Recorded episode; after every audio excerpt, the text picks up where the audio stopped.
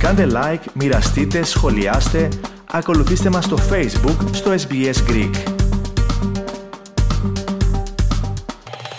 Η ενίσχυση των σχέσεων Αυστραλία-Ινδονησία αλλά και ευρύτερα των σχέσεων της Αυστραλίας με τις υπόλοιπες χώρες της περιοχής αποτελεί, σύμφωνα με δηλώσεις του Πρωθυπουργού Άντωνι Αλμπανίζη, τον απότερο στόχο της επίσημης επίσκεψής του στην Ινδονησία. Ο κ. Αλμπανίζη συνοδεύεται από τρεις υπουργούς και πολυπληθή ομάδα κορυφαίων επιχειρηματιών.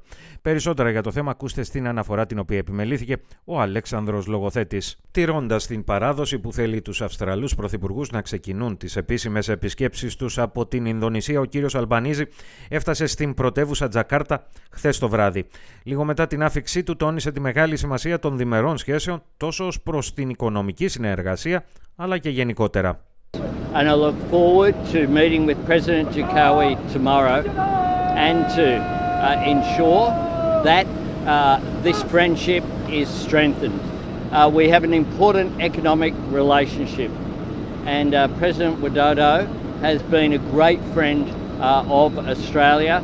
Uh, we welcomed him to our parliament just a short period of time ago. Δεν είναι τυχαίο μάλιστα ότι τον Πρωθυπουργό συνοδεύει στο ταξίδι του μεγάλη Αυστραλιανή αποστολή αποτελούμενη από την Υπουργό Εξωτερικών Penny Wong, τον Υπουργό Εμπορίου Don Farrell, τον Υπουργό Βιομηχανίας Ed Husick, όπως επίσης και κορυφαίους επιχειρηματίες συμπεριλαμβανομένων των επικεφαλής της Telstra, της West Farmers και της Commonwealth Bank. Το πρόγραμμα των διμερών επαφών του Αυστραλού Πρωθυπουργού ξεκινάει με την σημερινή συνάντηση με τον πρόεδρο της Ινδονησίας, Τζόκο Βιντόντο. Οι οικονομικές σχέσεις είναι στην κορυφή της ατζέντας, καθώς οι δύο χώρες έχουν υπογράψει από το 2019 συμφωνία κατάργησης δασμών και ενίσχυσης των εμπορικών συναλλαγών και επενδύσεων σε αρκετούς τομείς.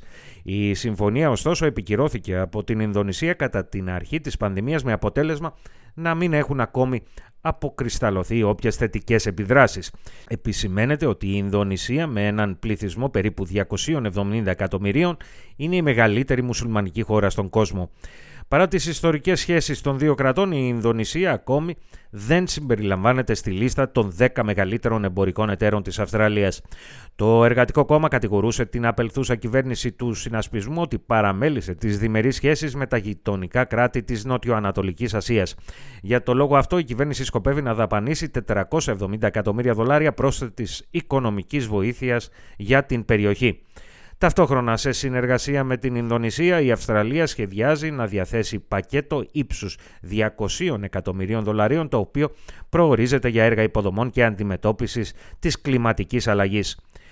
Εξίσου σημαντικές για την Αυστραλία είναι οι σχέσεις με την Ινδονησία για θέματα ασφαλείας υπό το πρίσμα ενός κόσμου και μιας ευρύτερης περιοχής που ανακατατάσσεται, όπως σημείωσε η Υπουργός Εξωτερικών Penny Wong.